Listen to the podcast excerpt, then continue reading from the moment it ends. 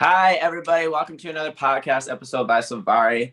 Today's episode is all about supply. Okay, we're going to get right into it. But first, I want to talk about the number 17 because this is the 17th episode of the podcast. The number 17 in the Bible means overcoming the enemy. And it's awesome because there's no coincidences in the Bible. Okay, there's a reason it's number 17, and this is why. The number one in the Bible means unity, and the number seven in the Bible means perfection. Okay. Now, when we think of perfection in the world's perspective, it's completely different than what God thinks. Okay. Our perfection is resting in God's perfect work, which we now know is Jesus. Okay. God created the universe, the heavens, and the world in seven days. On the seventh day, he rested. Okay. In his perfect work.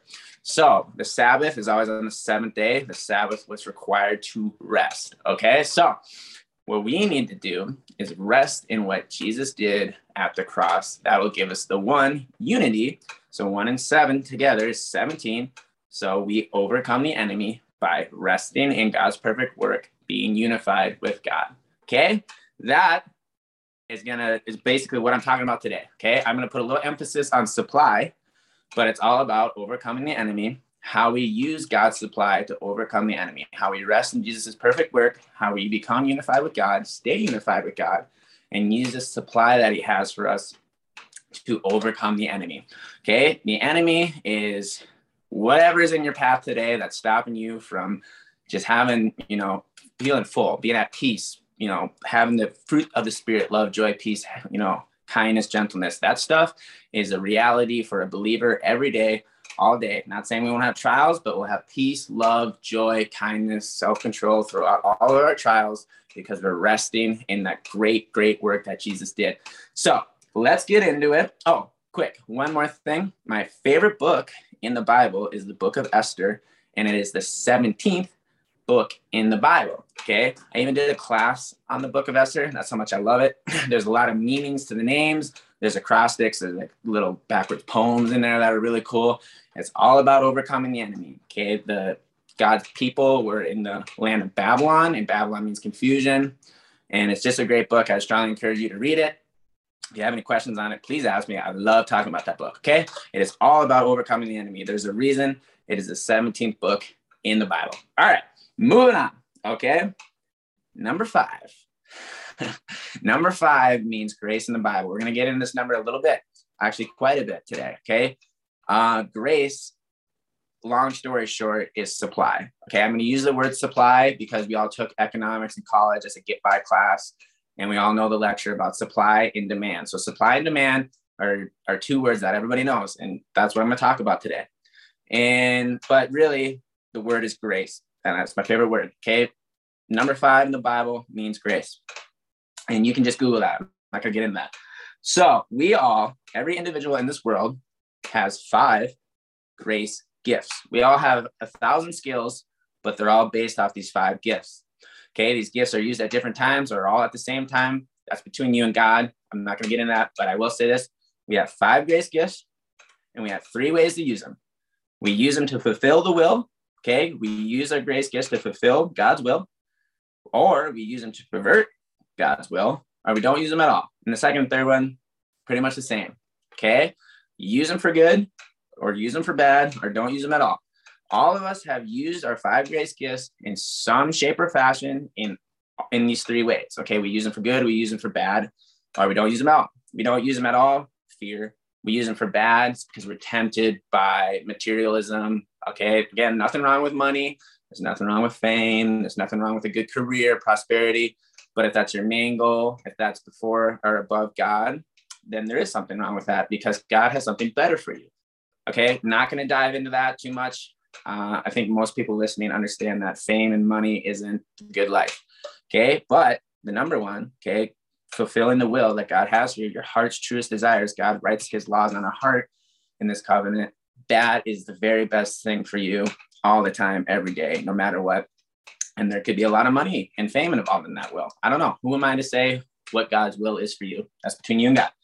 Okay, so I'm going to focus today on our five grace gifts and how to use them in the right way. How supply helps us do that.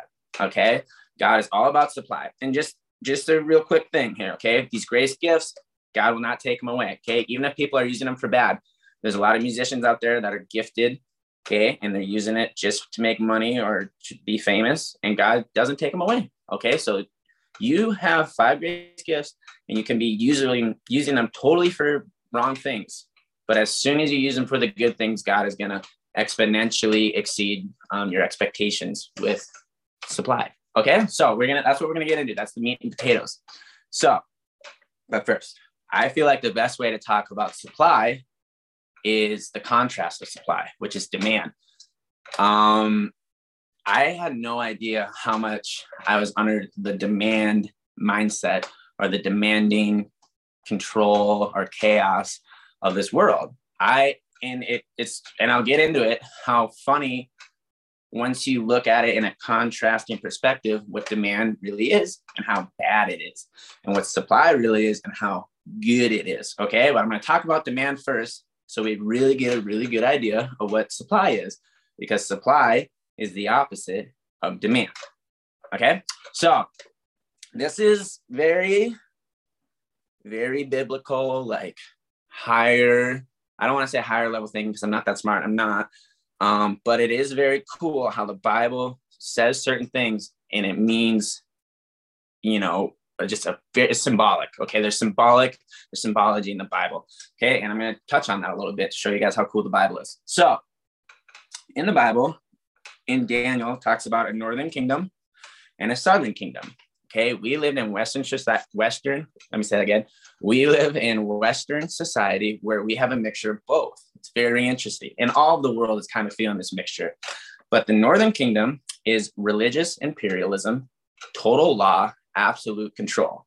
So when I think of Northern Kingdom, I think of Star Wars and the Clone Army, where they have a very uniform, very proper, uh, very old traditional church. Okay, do good, get good, follow our ways. You don't, you'll be punished. Fear, motivation.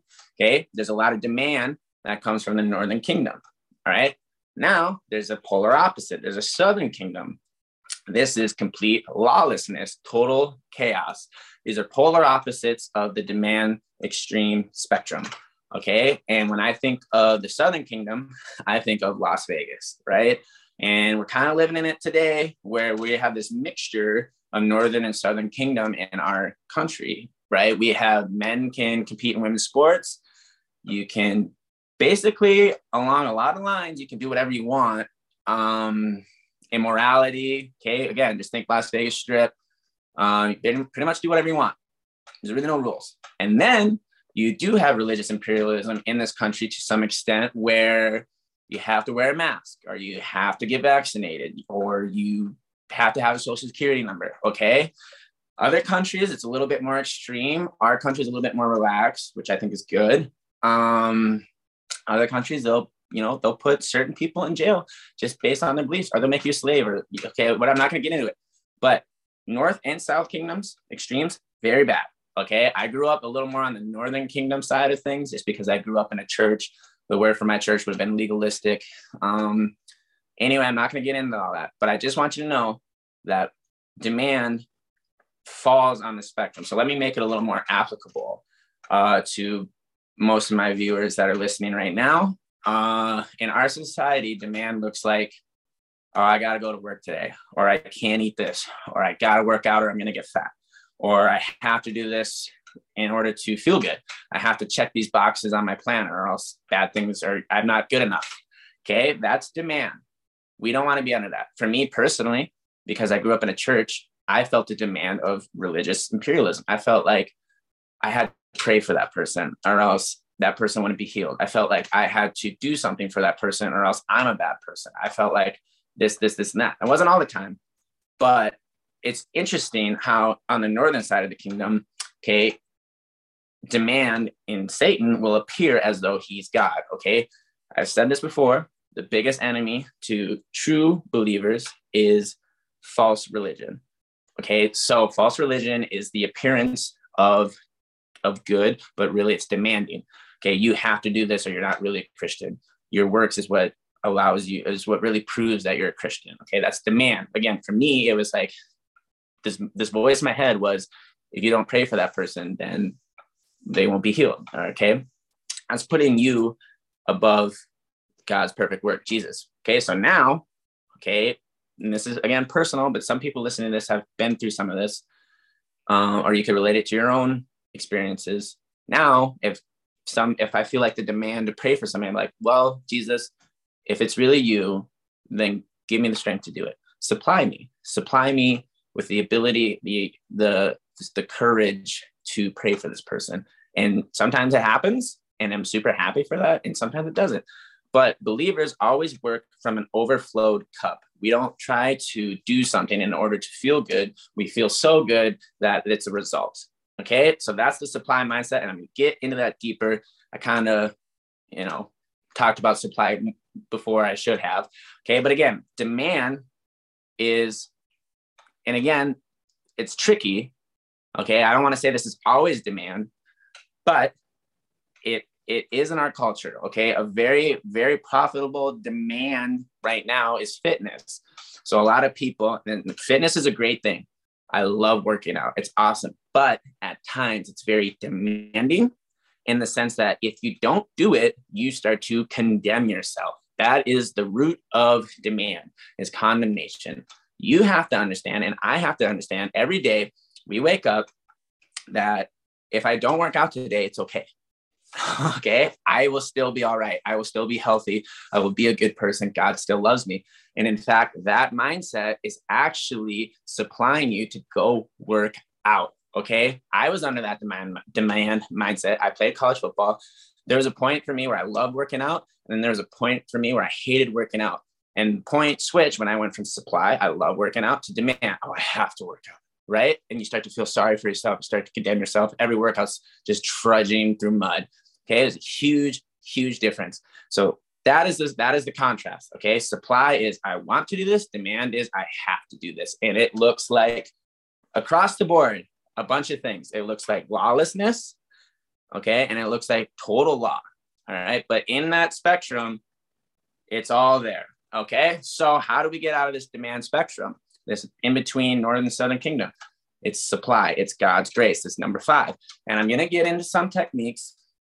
And again, I'm not telling you you have to do these things, okay? Because again, you could receive this as a demand. You're like, oh, if I don't do this, then I won't get supply. No, God supplies unconditionally all the time through your five grace gifts, even if you're using them for bad, okay? I won't get into the effects of if you use them for bad, okay, because that's not what this podcast is about.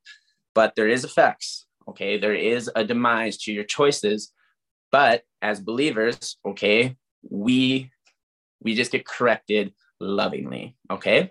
So supply. Let me really nail down what supply is. I'm going to use a couple stories from the Bible and they're connected. Okay. So there's this uh, chapter in the Bible. I encourage you to read it every day along with Psalm 91, Psalm 23.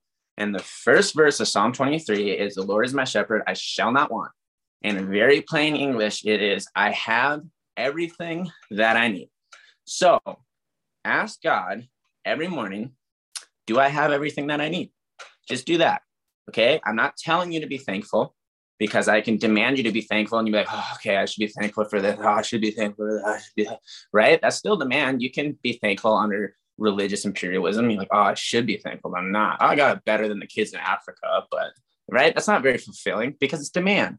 So ask, ask, do I have everything I need? Maybe you don't. Maybe there's something out there that God wants you to have and you don't have it. And so you feel inadequate. So ask God, do I have everything that I need? Are you my shepherd? Right? Okay. So I ask God, and a lot of times he'll point out some really good things to me. He's like, Yes, you do have everything you need. And sometimes when I'm like, Man, I'm worrying about this, God's like, nah, not today. You don't have the grace for that today. So don't even think about that. Okay. And that allows me to focus on what it is that God has supplied me for today. So just ask, man, always ask God before you think of anything else. Okay. Ask God, do I have anything to be thankful for today? Ask God, what is it that I should be doing today? What is it that you want me to do today? You'll find out your days are very, very fruitful when you start with God, especially with Psalm 91 and Psalm 23. Now, this is where it gets good. Okay. This is what I really want to hammer on with supply. This is my, okay. If you made it this far, Thank you.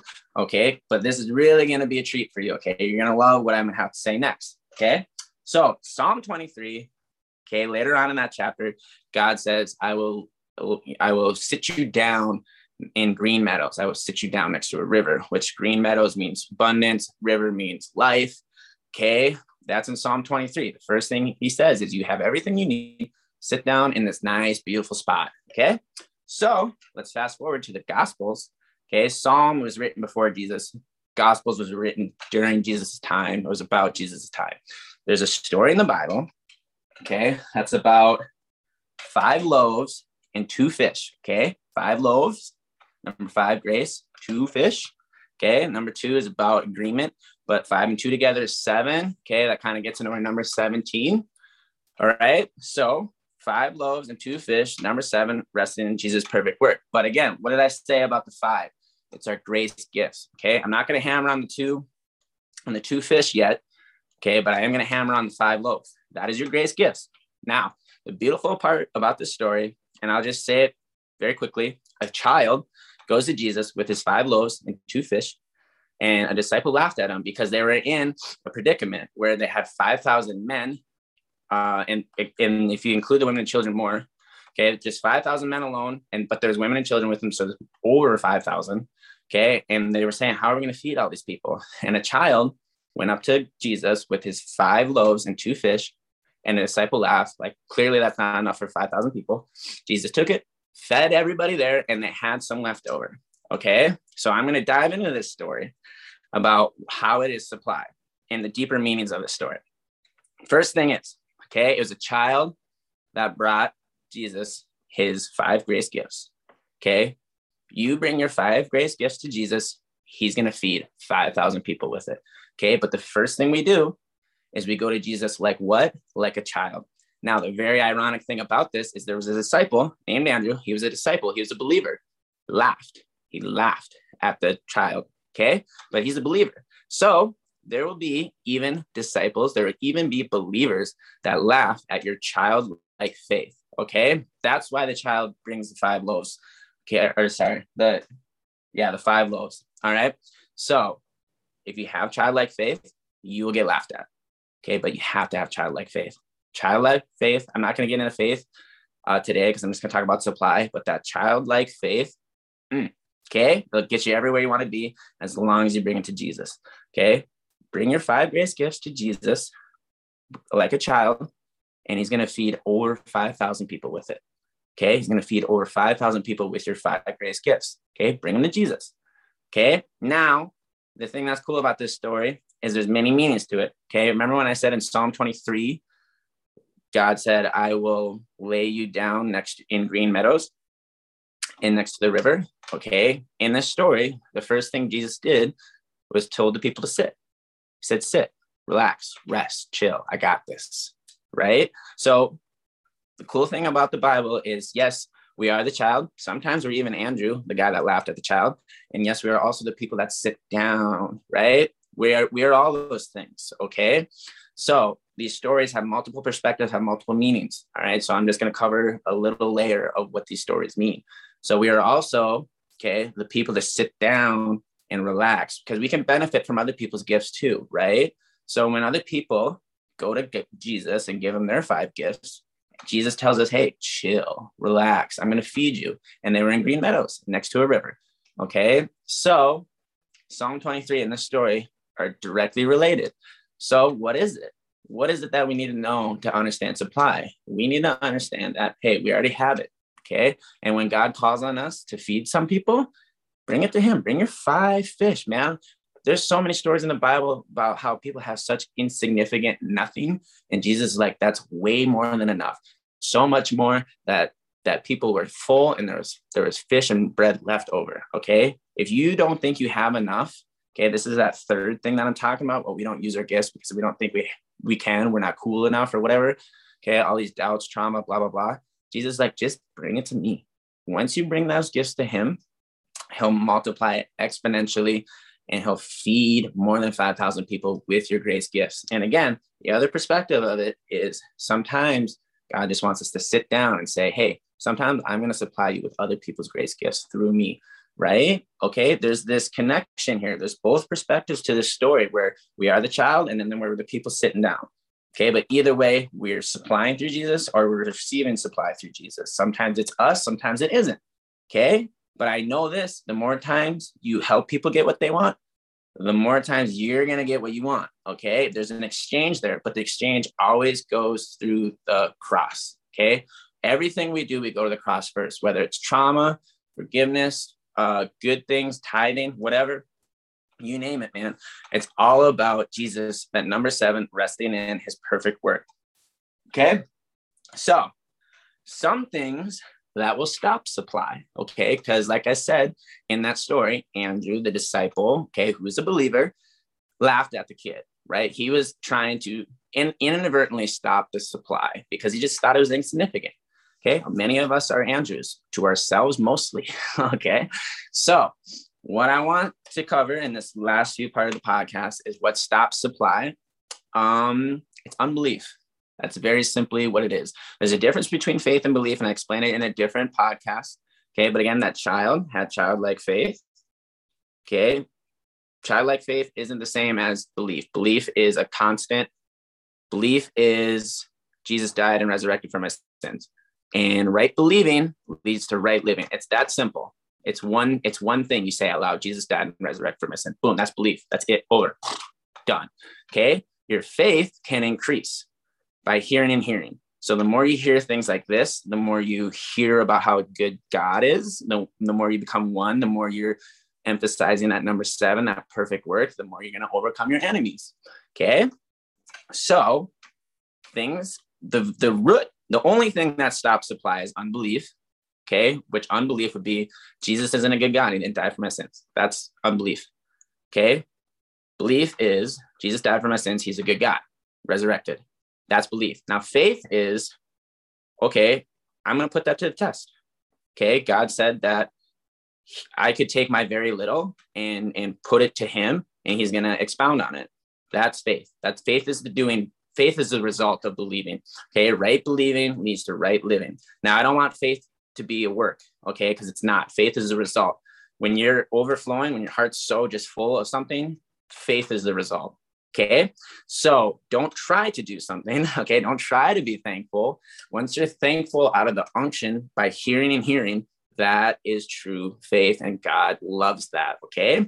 The child wasn't like, oh, I gotta give him my five fish and or my five loaves and two fish, or or everyone's gonna starve. No, he was like, oh, I got five loaves or five fish or whatever, you know. And so he's like, this will work, perfect. And God's like, you're absolutely right, it will work. Boom. Okay, that's faith. Faith is just this knowing that God's going to do something with it. Supply. Okay. So again, we're all under this demand where we feel like, oh, I got to do this or 5,000 people are going to starve. No, it's like, man, I got this. Jesus has got this. It's been proven. Let's put it to the test. Okay. That's faith. Now, the beautiful part about God is he will be faithful to our unfaithfulness. Okay. So when there is times when we're like, Andrew, we're like, dude, that's not enough. Okay. Andrew was a believer. He just didn't have faith in that moment. And he's there in that story for a reason because we all Andrewed ourselves and other people. We have. It's just it's just what happens when we live in this world. So Andrew was a great disciple. He's a very great disciple. Okay. But he had a moment where he was unfaithful. He's a believer, but unfaithful. But Jesus, you know, you'll learn about Andrew. I'll talk about some stories about him. He's a great believer. Okay. He came back from that. Okay. Because God said he'll be faithful to our unfaithfulness, but he will not reconcile our unbelief. Because if you're not a believer, if you don't believe in God, how can He do anything for you? I mean, He still does in some cases.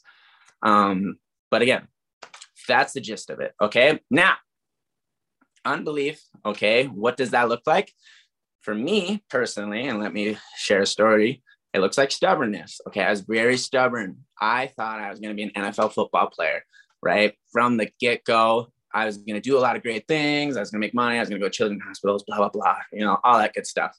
Um, and none of it, I mean, it wasn't like a bad thing. It wasn't extremely vain. It was more like, I just thought that's what it was. And nobody could tell me different. So when I say fulfill the will, sometimes there is a growing up process where we have to truly understand what matters. And what truly matters to God is relationships. And so we'll find out together that God takes care of the biggest thing first first thing, as soon as you start to believe, or many of you are, so, so sometimes just need a reminder, that we're all going to die. Sorry to say, okay, but that's the thing he takes care of first. Like as soon as you commit your life to Christ, you're going to live for eternity. Uh, that's pretty nice, correct? So that to me is the biggest thing, already taken care of. So God goes down the list from biggest, most important, down to least important. Okay. He really does. And what we think is most important oftentimes doesn't really measure up. So God is always reconciling our relationships. He's always making our friends and family most important. And then once that poop is in a group, okay, then the other things start to happen. Okay. The, the, the provision, the money, the car, whatever, the location, the job, the career, that stuff sort of falls in line afterwards. All right. So relationships are the most important thing to God. And so I will just give you a little tidbit. I wake up every morning and I say, I have everything that I need. I always say that because the world, especially with the amazing marketing that they have today, they'll make you feel like you don't have everything you need. Oh, you need this. Oh, you need this. Oh, you need, if you don't have this, oh, oh, oh, or if you do do this, then this is a side effect. Okay. Every time I come up with something like that, I just say, mm, I have everything that I need. Jesus has already said that. He's proven it in the Bible time and time again. I mean, I only brought up a couple of stories there's so many in the Bible where it's like, mm, actually, you have everything that you need. I take care of the birds. Are you not way more important than the birds? Okay, just keep your eyes on me. So the more you keep your eyes on God, the more He's gonna take care of the biggest things in your life first, down the line, and you're gonna start to fulfill the will. And you're just gonna you're gonna do it exponentially because once you realize that your heart and mind are in this place together, you can create, you can do things like nothing really bothers you, and you're just ultra focused in in the gifts that God has given you, and they just thrive more so than any unbeliever because unbelievers are so clouded with condemnation and judgment and all this icky stuff that really sucks. And I've been there, and I feel really bad for them.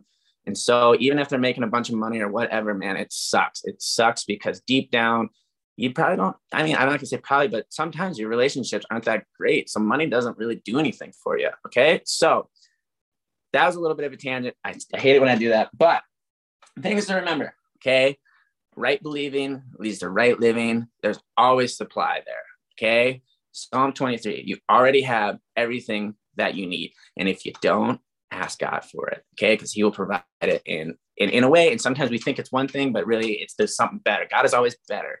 Okay. So just, and this is a hard thing about this world and something that I struggle with. I used to be a person that I felt like I had to go and do it, right? That demand, like, oh, if I don't do it, then it ain't gonna happen right? Can't trust somebody else to do it. I got to do it. Demand. Okay. Nowhere in the Bible does it say you got to go out and get it. You got to do this, right? Bunch of motivational speakers get so rich off that crap. Okay. That that stuff ain't it. That ain't it. There's a time and a place to get juiced up and hit that max weight or whatever that run. There's a time and place for that. But when it comes to relationships and fulfilling the will, it's all about God doing it. God does it. He's the supplier. He's the one he fed 5,000. Yes, he'll use you to do it because that's how awesome he is, because he wants you to have a purpose and he's great. But I mean, it's God. And like I said, the most strongest, humble people in the world that I've ever met, most powerful, are people that know that it was God that did it through them, with them, co laboring, however you want to say it. But it's amazing. Okay, so that is supply. I hope I hammer that home. I'm telling you, I just realized this, man, that demand is such a heavy thing. And it, oftentimes and if I can just say this, in the Bible says that Satan comes and appears about as a roaring lion, and the lion always represents Jesus. And so Satan likes to appear as Jesus, roaring like a lion. And the roaring is demand, like, oh, you got to pray for this person. Oh, you got to do this, or you got to do this. You got to do this. That's not God. God is, I got this. God is, I got this. I got this. I got this. Watch me. Watch me. Be patient. Be patient because I got this. Okay. Patience is the hardest thing for us in the society. Okay. Because we have so much knowledge, we have so much technology where we rely on ourselves way more than we do God and we botch it. Okay. We botch so much. Every problem in this world has come from humans trying to do it without God. It, no questions asked there. Okay. Every solution in this world has come from God's humans. Okay.